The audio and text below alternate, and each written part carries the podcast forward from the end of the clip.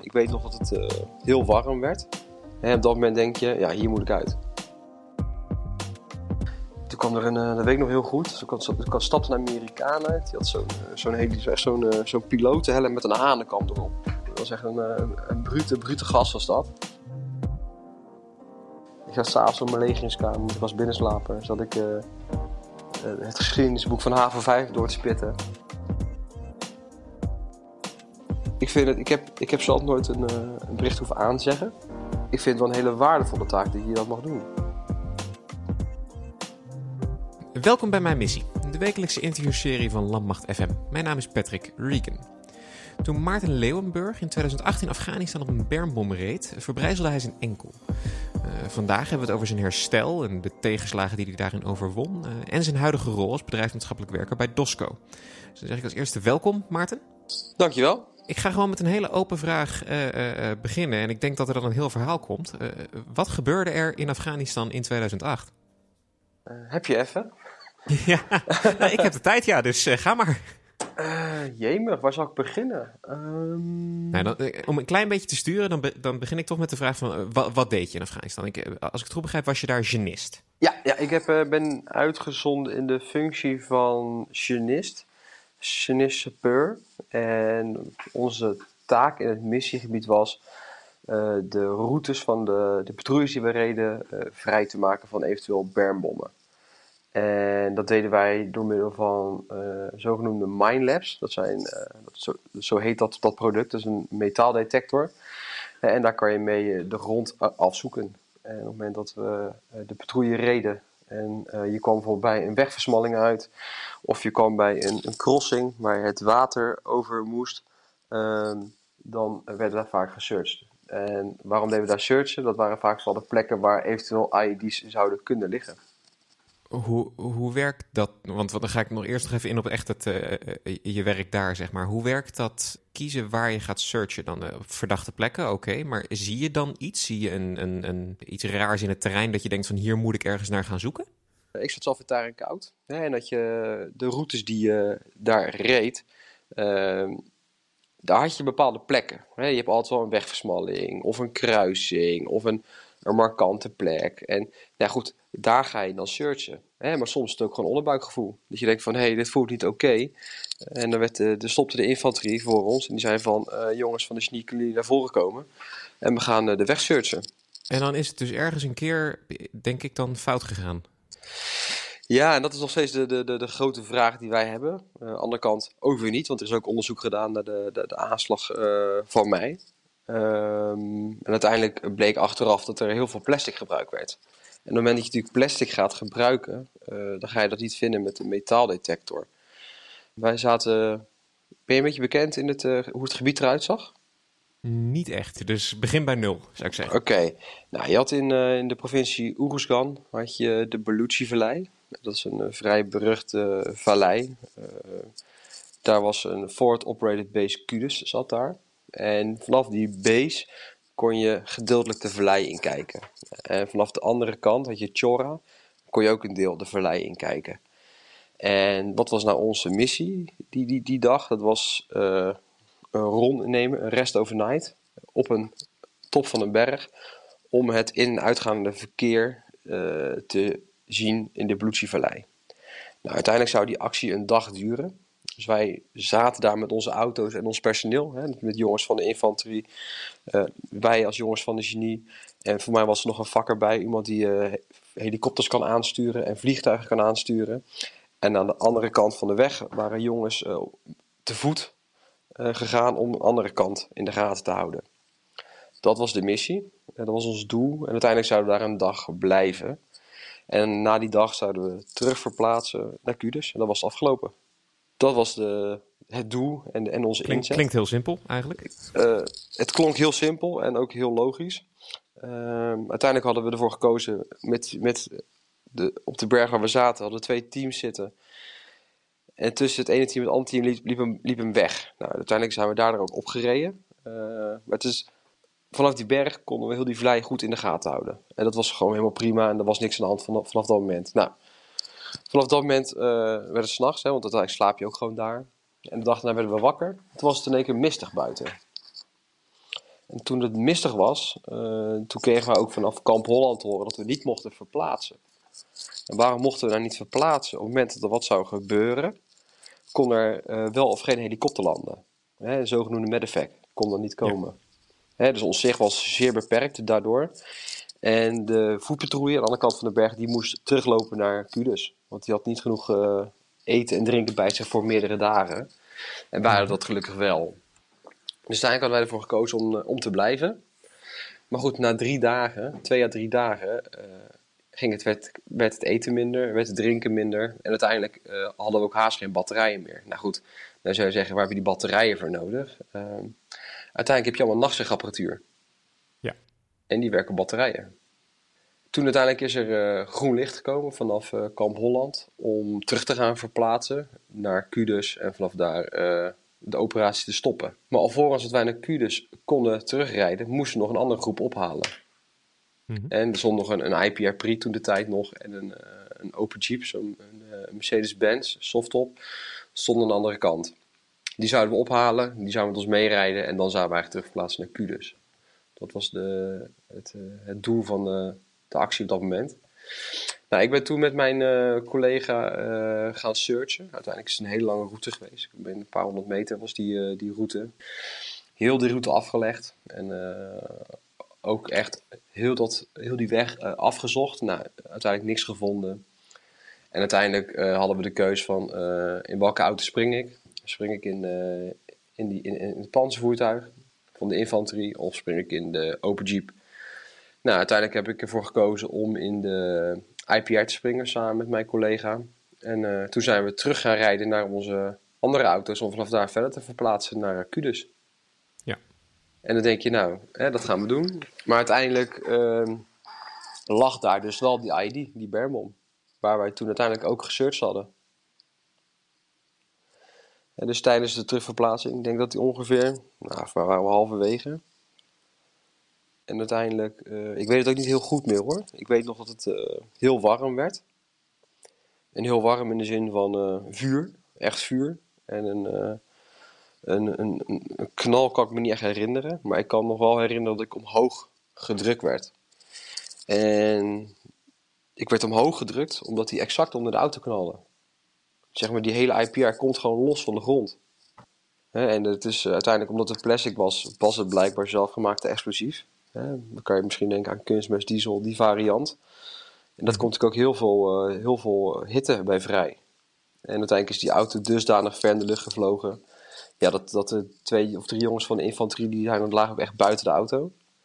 Mm -hmm. uh, met, uh, met letsel. En, uh, en ik lag uiteindelijk weer in die auto. Ik ben eigenlijk van boven naar beneden gegaan. Weet je nog wat je eerste reactie was toen het gebeurde? Zeg maar? Ging, sloeg je dicht of probeerde je weg te komen?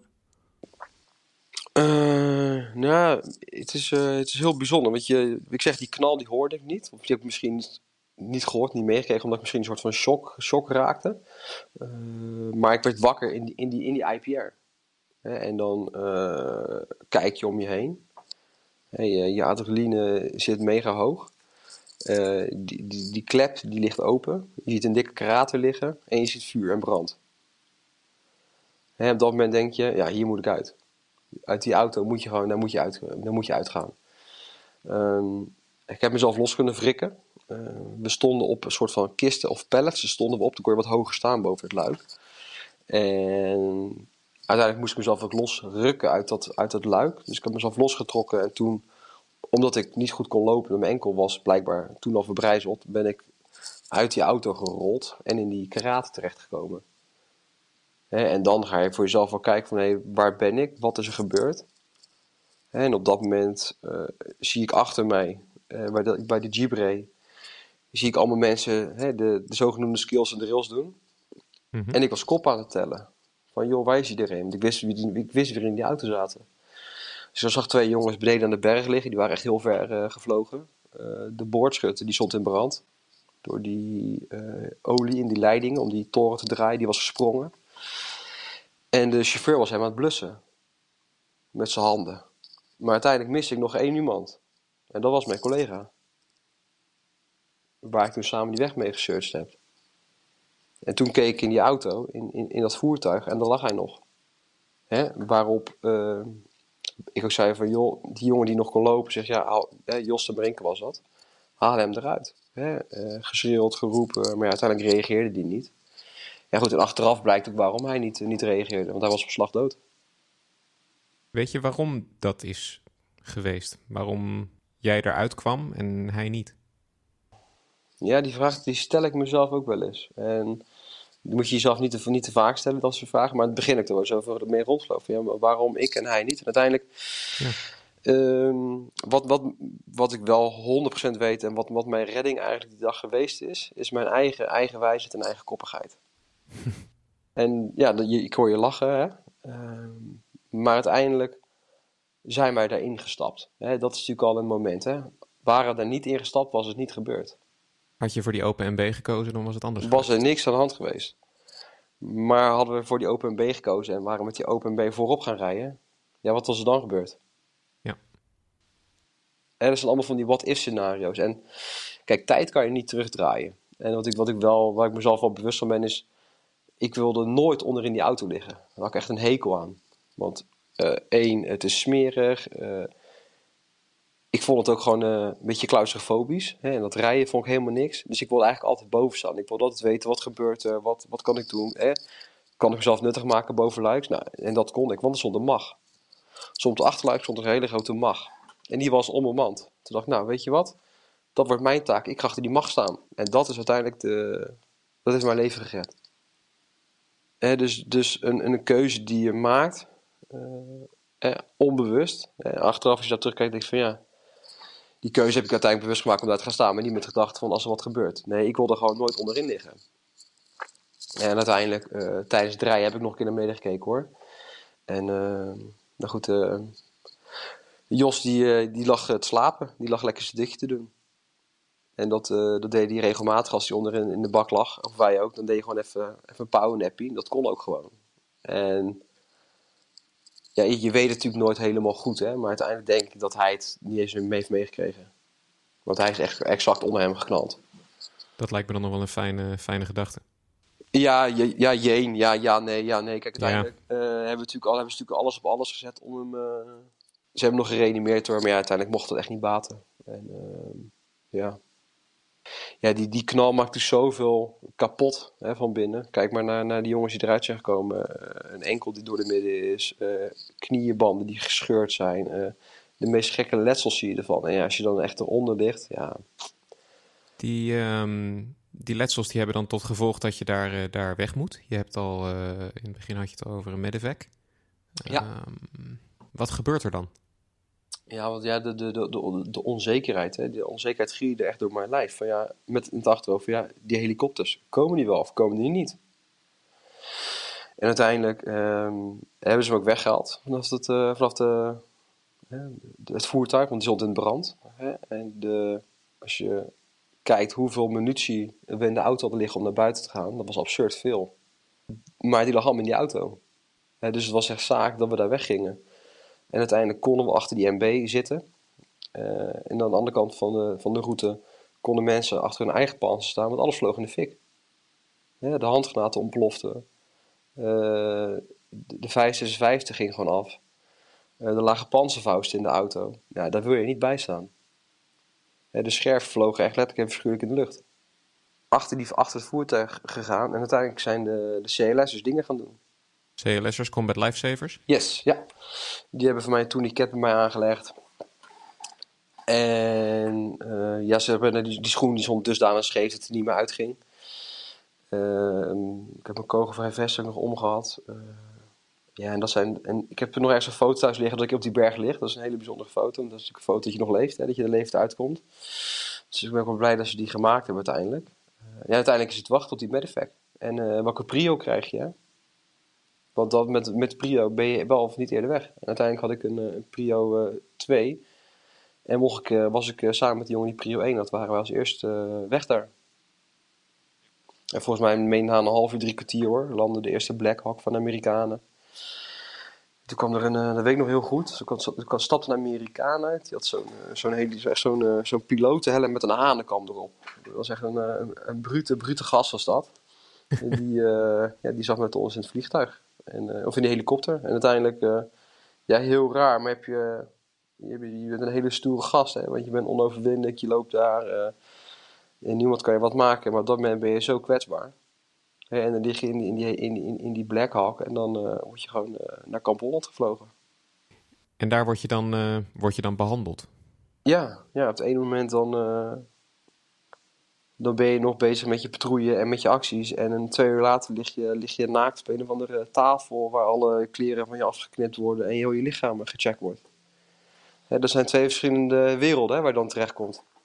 En dan kom je ook in een, in een hele rare situatie dat je opeens een paar dagen later, als ik het goed begrijp, gewoon thuis bent. Dan ben je in, in, Utrecht op het uh, Centraal Militair Hospitaal. Dat gaat dan heel snel. Het gaat allemaal in een uh, flits second dan. Uh, er gaat nog wel wat vooraf natuurlijk, hè, want ik moest daar geopereerd worden. En van horen zeggen hebben ze echt uh, keuzes moeten maken daar. het was nog de vraag of ik me enkel kon behouden. omdat er bij mij geen doorbloeding meer was en de spieren samengeknepen waren. Dat de klap dusdanig heftig was. Maar uiteindelijk was er een Australische arts, begreep ik van mijn pelotonscommandant, die uiteindelijk de, dat weer op gang heeft kunnen brengen. En daardoor is besloten om de, de enkel niet te amputeren en eraan te laten zitten. En het bot, de talus uh, noemen ze dat, die was door de midden. En die hebben ze aan elkaar gemaakt met ijzerdraad, want ze hadden daar niet de schroeven liggen. Ja, dat is een redelijke hobbyist hè dan, als je dat dan uh, hoort. Ja. En uiteindelijk hebben ze een, een, ja, ze noemen dat een externe fixatuur. Dat is gewoon zo'n hekkenwerk om je poot gezet. Uh, gewoon een pen door je hak geboord in je schenen om alles te fixeren en dan, uh, dan lig je daar in het ziekenhuis. Je zegt, uh, uh, dat is dan redelijk houtje touwtje en moeilijk. Maar ik denk dat dat het, ook het ultieme teken van een professional is. Dat hij het dan met een stukje ijzerdraad ook nog kan, kan fixen. Ja, ja, fenomenaal, fenomenaal. Nee, het is echt... ja, hoe die, die artsen en die chirurgen dat hebben kunnen doen, is natuurlijk mega knap. Ja. Hè? En daar ben ik nog steeds, nog, nog steeds dankbaar voor. Dat ze dat hebben kunnen doen. Kijk, uiteindelijk heb ik mijn voet kunnen behouden. En uh, kan ik niet alles meer, maar kan heel veel. Weet je, daar ben ik nog steeds heel dankbaar voor. Omdat je ook weet van wat de keerzijde is, hè? hoe het ook had kunnen zijn. Ja, als ze dan één andere keuze hadden gemaakt, dan had je uh, uh, verder moeten gaan zonder voet en enkel. Ja, of misschien had ik er helemaal niet levend uitgekomen. Dan hadden wij het gesprek niet gehad. Dat had ook gekund. Had ook gekund. Maar uiteindelijk, ja, dan, ik heb er voor mij een dag in het ziekenhuis gelegen. Ik heb een nachtje geslapen en uiteindelijk weet ik nog goed dat mijn uh, pelotonscommandant en mijn opvolger pelotonscommandant, mijn OPC, die stonden naast het bed. En goed, die moesten dus nog vertellen dat, dat Jos niet meer leefde. Uh, dat was toen uiteindelijk uh, ook gecommuniceerd op kamp. En dat, nou, dat gaat dan vrij snel natuurlijk. Maar uiteindelijk wist ik dat al. Toen ik wakker was, heel raar, ik wist gewoon, die leeft niet meer. dus ze, hoefde het, ze konden vertellen, maar ik wist het gewoon al. Dan ben ik heel benieuwd eigenlijk, want daarna komt een, een proces van revalidatie. Ik denk in jouw geval zowel fysiek als mentaal? Want dat maakt op ieder vlak wel een, een, een het doet wel iets met je. Ja, zeker, absoluut. Kijk, uiteindelijk uh, moet je eerst naar Nederland zien te gaan. hoe ga je naar Nederland? dat was heel veel onduidelijkheid over. heel veel onzekerheid. Uiteindelijk heb ik mijn ouders kunnen bellen, gelukkig nog vanuit het ziekenhuis.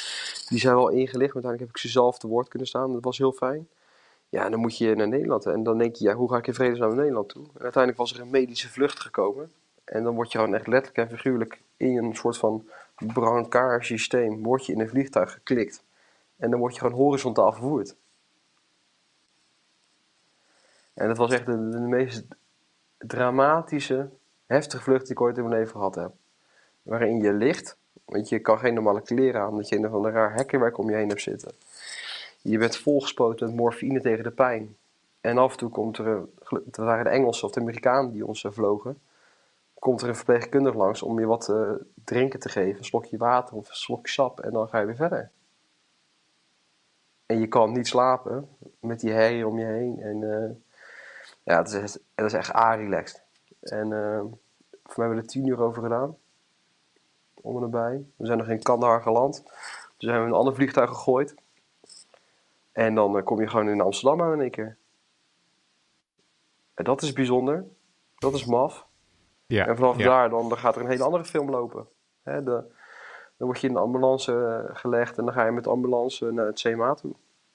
Ik was voor mij al twee uur in Nederland. Toen heb ik pas mijn ouders voor het eerst weer gezien. Wat voor een ontmoeting is dat dan met je ouders? Uh, ja, dat is niet echt te beschrijven, denk ik. Dat is, dat is, dat is emotie, maar dat is ook heel veel blijdschap. En dat, dat je er nog bent, weet je. Dat je nog zo terugkomt uiteindelijk. Ondanks dat je op een brancard ligt, maar je komt wel thuis. En dat is misschien ook wel de, de, zijn de twee werelden, hè? want je, je gaat uh, drie maanden daarvoor ga je als uh, getraind militair, uh, fitte baas, niemand kan wat maken, ga je de vliegtrap op in Eindhoven. Hè? En je komt terug en je kan niet eens douchen, je kan niet eens naar de wc, je kan jezelf niet eens wassen. Hè? Dat zijn echt twee verschillende werelden. Hè? Je bent gewoon compleet afhankelijk van iedereen. En ik denk dat dat misschien wel de, de het grootste pijnpunt geweest is de eerste weken die afhankelijkheid en dat gevoel van. Je, je kan gewoon niks. Ja, je kan gewoon niks. Je bent gewoon volledig afhankelijk van andere mensen.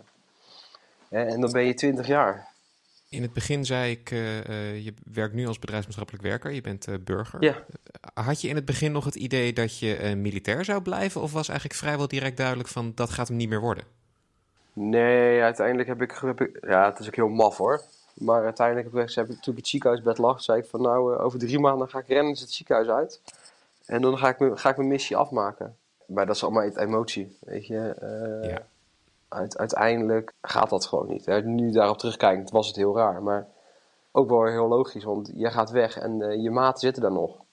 En dat is ook heel bijzonder. Hè? Je, je wilt het afmaken, maar je kan het niet afmaken. En dat is echt een, een hele lastige strijd geweest. Van, ja, je wilt er zijn, je bent er niet. Je is in Nederland. Maar je wilt eigenlijk daar zijn. Hè? Want je wilt het met hun afmaken. Nou goed, dat kon niet. Uh, maar uiteindelijk is dat een proces van jaren geweest hoor. Dat je tot, tot, dat je tot de conclusie komt van hé, hey, dit, dit gaat gewoon niet meer. Want wat gebeurt er dan in die jaren? Ben je echt fulltime aan, aan het revalideren? Uh, ja, ik heb, ja, ik heb een maand in het CMA gelegen. En in het eerste zat, lagen we in quarantaine, omdat we natuurlijk in het buitenlands ziekenhuis hebben gelegen.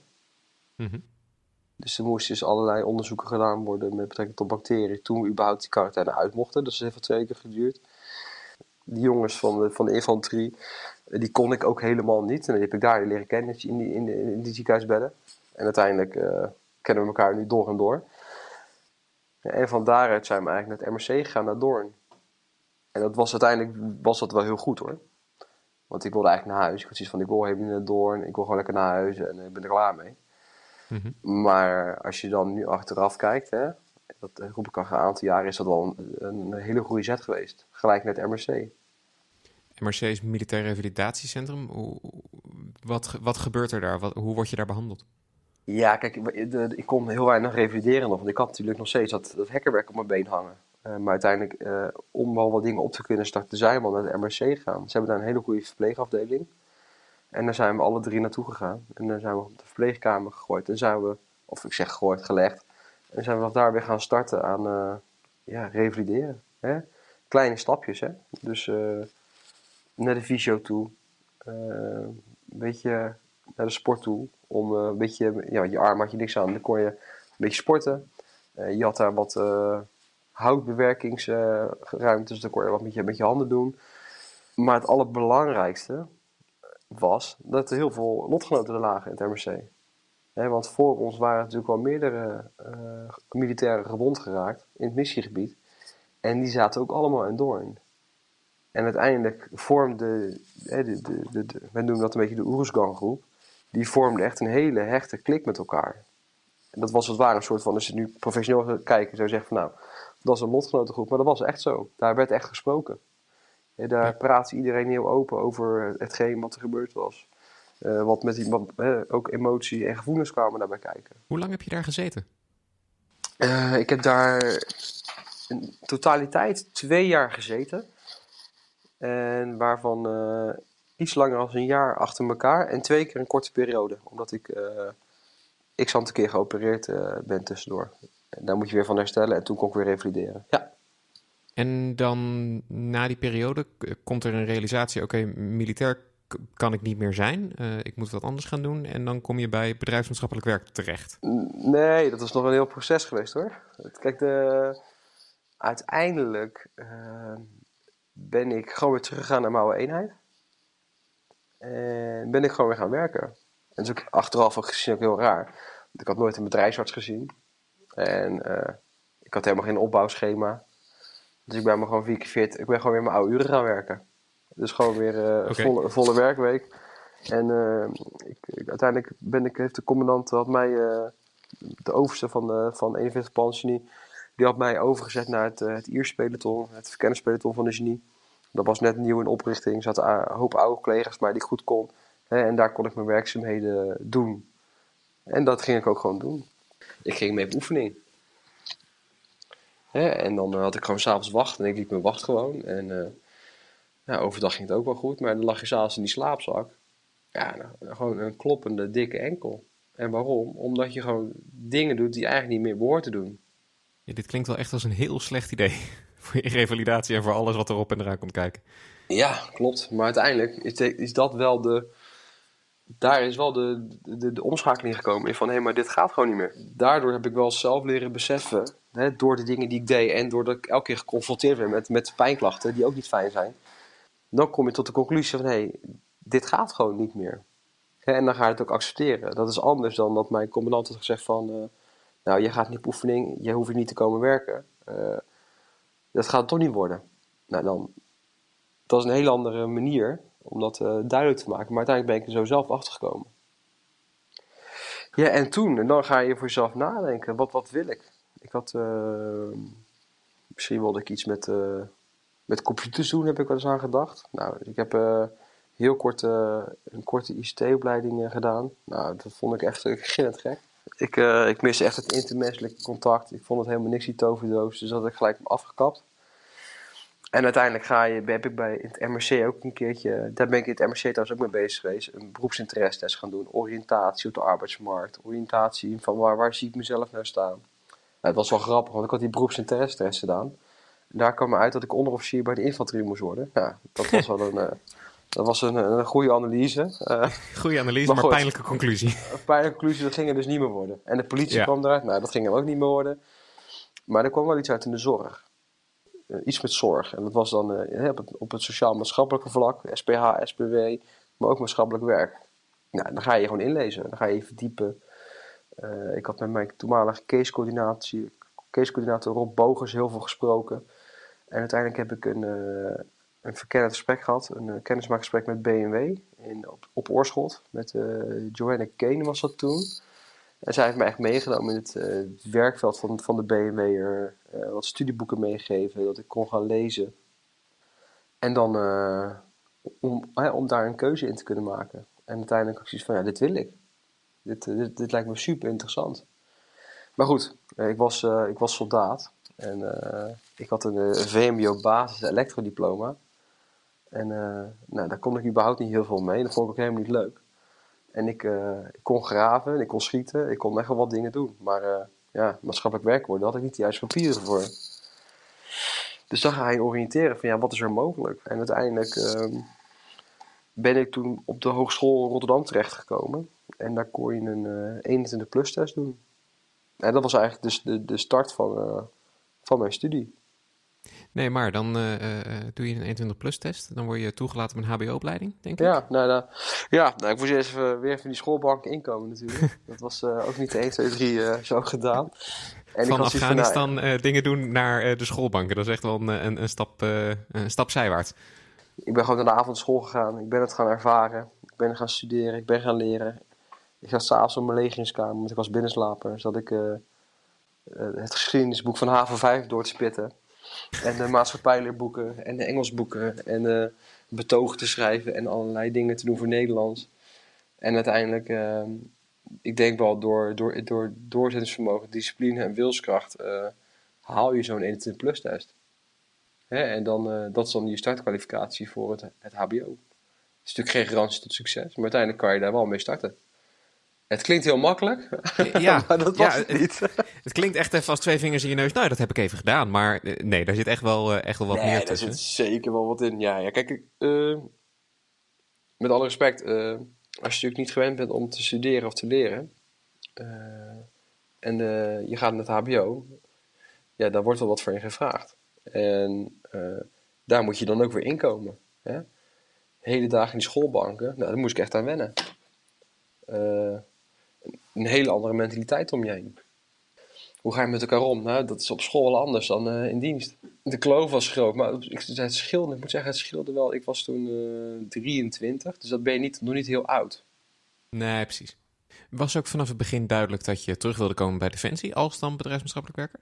Ehm, nou, ook nog niet echt. Ik, uh, het was voor mij ook een, een ontdekkingstocht in het werkveld. Überhaupt een heel breed werkveld waar ik in zat. Ik heb hele diverse verschillende stages gehad, buiten Defensie. En die heb ik ook gedaan om mijn horizon te verbreden. Hè? Want ik was 18, 17 jaar bij Defensie gekomen. Dat is hetgeen wat ik kon. En uiteindelijk door, door de verschillende stages te hebben gedaan, de verschillende praktijkervaringen, is mijn horizon veel breder geworden. En waarom uiteindelijk wel teruggegaan naar Defensie? Nou, Defensie vind ik hè, eh, een hele mooie organisatie. En uiteindelijk is dat ook de, de organisatie waar ik uh, mezelf in mijn plek voel zitten. Um, het is een, dynamische organisatie, zeggen we natuurlijk altijd. Maar het is wel echt zo. Het is een, in mij, zeker in mijn werkveld, is niet elke dag hetzelfde. en dat vind ik het mooie van het werken bij Defensie. Ik denk dat dit wel een goed moment is om eventjes te omschrijven wat een bedrijf maatschappelijk werker precies doet. Want ik heb er wel een beeld bij, vaag, maar... Ja, wat weet je? Volgens mij uh, uh, help jij collega's die op wat voor manier dan ook problemen hebben.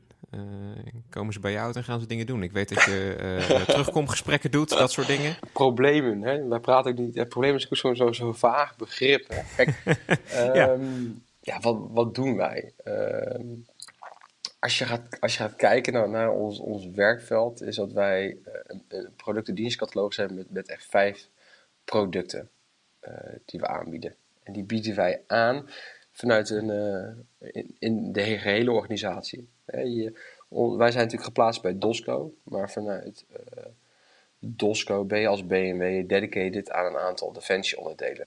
op elke kazerne in Nederland zit een BMW'er of kan je in contact komen met een BMW'er. De BMW werkt voor de Kamar, voor de luchtmacht, voor de marine en voor de landmacht. Maar ook de burgers bij Dosco en de andere burgermedewerkers binnen Defensie. Onze, ik hoorde je al zeggen problemen, nou, dat noemen we de psychosociale hulpverlening. Uh, en wat valt onder de psychosociale hulpverlening? Dat is eigenlijk een, heel breed begrip. Dat, kan, dat kan zijn dat je misschien je hebt schulden. Of je hebt uh, problemen thuis. Waardoor je bijvoorbeeld de, je problemen ervaart op het werk. Of je hebt uh, een conflict met je leidinggevende. Of je hebt last van stressklachten. Hè? Dit is een heel breed begrip, dat, de psychosociale hulpverlening. En wat wij dan voornamelijk doen, hè, op het moment dat iemand een afspraak met ons maakt, hebben wij voor eerst een intakegesprek. En tijdens dat intakegesprek, dat is ook wel een verkennend gesprek, gaan we kijken van, nee, waar lopen we nou tegenaan? wat zijn nou de, de, de, thema's waardoor jij uh, ja, een beetje vaktermen disbalans ervaart in je leven? Dat is hetgene waar we ook gaan inzoomen. He, van wil je dat veranderen? En hoe wil je dat dan veranderen? Dan ga je uiteindelijk ook een hulpverleningstraject in met, met, met die BNW'er. Daarbij doen we natuurlijk nog veel meer uh, andere taken. kijk uh, naar onze berichtgeving op het moment dat er uh, in het uitzendgebied iets gebeurt met een defensiemedewerker, hè, het ergste geval komt overlijden, een medewerker raakt gewond, dan moet dat bericht aangezegd worden aan de eerste relatie. Wij als bedrijfsmaatschappelijk werk zijn degene die, die dat doen. Hè, die slecht nieuwsgesprekken voeren wij met de thuisgrond. Dus uiteindelijk ben jij nu de persoon die uh, ruim tien jaar geleden ook bij jouw ouders aankwam en vertelde dat jij gewond was geraakt in Afghanistan. Exact, ja. En dat is een, uh, ik, vind het, ik, heb, ik heb zelf nooit een, uh, een bericht hoeven aanzeggen. Ik vind het wel een hele waardevolle taak dat je dat mag doen. Zeker in jouw, jouw persoonlijke situatie, met wat jij allemaal zelf hebt meegemaakt. Ja, absoluut. Ja. ja. en dat vragen mensen ook wel eens. Hè, van joh, werk je nou echt met je, met je eigen ervaringen die je opgedaan hebt? En uiteindelijk, uiteindelijk neem je misschien wel een klein beetje mee, maar uiteindelijk ben je ook professional. uiteindelijk ben je ook opgeleid, ben je methodisch opgeleid. En kan je je werk doen. Hè? En misschien dat je ongemerkt wel iets meeneemt. Hè? Of misschien dat je daardoor iets meer empathie hebt. Of kan je daardoor iets meer aansluiting vinden bij de doelgroep. Zou kunnen. Maar uiteindelijk denk ik dat, het, dat je het werk doet vanuit professie. Hè? En die, die, die berichtgevingstaak is, is wel dusdanig belangrijk dat we die gewoon 24-7 hebben. Kijk, tijdens kantooruren kan de, de BMW van het onderdeel daar heel veel in betekenen. Maar in de weekenden en in de avonden hebben we daar gewoon mensen voor geconsuleerd die dat doen. Die die taak hebben dus ook dit weekend uh, hebben we gewoon vier berichtgevers paraat in Nederland. Jij bent nu, uh, zit je dus als bedrijfsmaatschappelijk werker bij Dosco. Um, een kleine brug slaand. Um, ik begreep dat jij hebt gedaan en misschien ook gaat doen, dan hoop ik dat je me dat nu gaat vertellen, de Invictus Games. Ja, en ik heb meegedaan in Orlando en in Toronto. En de teampresentatie moet nog komen. Maar ook ik ga meedoen in Den Haag. Dan mag je op je eigen, op je eigen thuisbodem uh, hier aan meegaan. Op mijn eigen thuisbodem mag ik, uh, mag ik meedoen, ja. Nou, dat is natuurlijk wel heel gaaf. Ik wou net gaan zeggen, hoe erg kijk je daar naar uit? Want volgens mij moet dat echt fantastisch zijn. Uh, nou, ik, in alle eerlijkheid, ik heb een hele, hele hectische en drukke, drukke verbouwing achter de van een half jaar. Maar nu wordt mij, nu, nu vlecht de focus wel naar, naar die games, ja. Oh, en ik word nog vader in december, dus stap voor stap. Um, en, dan waarom in Nederland? Ja, weet je, krijgen mijn, mijn vrienden en mijn familie, die krijgen ook de, de, de, de kans om te kijken bij mij. En ik ben al twee keer mee geweest. En, en, en, een derde keer is voor mij echt een, is voor mij schitterend mooi. Hè. En daarmee wil ik ook het Invictus verhaal ook afsluiten. En ruimte maken voor nieuwe mensen. Maar ik wil juist ook de, de, nieuwe mensen binnen het team ook de, de, die ervaring kunnen geven. Ik weet nog wel de eerste keer dat ik meeging naar die games. Nou, ik heb uh, met klappende oren gaan kijken wat er om je heen gebeurt. En uiteindelijk stond ik weer in Nederland. Ik was gewoon vergeten te genieten. En met die ervaring wil ik juist ook ervoor zorgen dat die mensen die nu meegaan, die nieuwe mensen meegaan, kunnen genieten van de games. Zonder dat ze ook in één keer weer uh, thuis voor de deur staan en dat het dan voorbij is. Maar het belangrijkste daarbij is eigenlijk, ik heb uh, door het letsel wat ik heb, heb ik onderbij elf jaar niet kunnen hardlopen. Ik kon alles, hè. Ik kon wandelen, ik kon fietsen, ik kon zwemmen, ik kon studeren, ik kon werken, ik kon alles. Behalve hardlopen. En uiteindelijk ben ik via mijn orthopeet in het CMA en in samenwerking met het MRC uh, zijn we een traject ingegaan voor de, een brace die ontwikkeld is in Amerika en die uh, in gemaakt is voor mij. En daarmee kan ik weer hardlopen. Ja, hoe vet is dat? Hè, dus na, na elf jaar niet te hebben kunnen hardlopen, kan je nu gewoon weer hardlopen. En het was de vraag, hoe ver kan je hardlopen en gaat het aanslaan? Nou, het slaat gigantisch goed aan. En ik heb gewoon nog een keer 6 kilometer wezen hardlopen buiten. en uh, ik ben voornemens om de 1500 meter te gaan lopen op de Sinterbaan. Het interesseert me niet te lang erover doe. Word ik helemaal kapot gerend door andere mensen. Het maakt niet uit, maar ik ren, weet je. En mijn vrienden, familie, die, die kunnen dat zien. En die kunnen maar komen kijken. En dat, ja, dat, is, dat is gewoon een hele mooie ervaring, denk ik. Onwijs bedankt voor het luisteren. Mijn gast vandaag was Maarten Leeuwenburg. Ben je nou fan van de show? Help ons door een review achter te laten op Apple Podcasts of Stitcher. Of raad de show aan bij vrienden, familie, collega's. En ben je nou benieuwd naar een onderwerp dat wij moeten behandelen? Tweet dan met de hashtag Mijn Missie of stuur een bericht op Facebook of Instagram. Mijn Missie is een productie van de Koninklijke Landmacht. Nieuwe afleveringen komen iedere maandagochtend online en je vindt ze in de meeste podcastspelers. Gewoon zoeken op Mijn Missie. Abonneer je en mis geen enkele aflevering. Je volgt Koninklijke Landmacht via Twitter, Instagram, Facebook en YouTube en check defensie.nl voor het laatste nieuws rondom de krijgsmacht. Nogmaals, onwijs bedankt voor het luisteren en tot volgende week.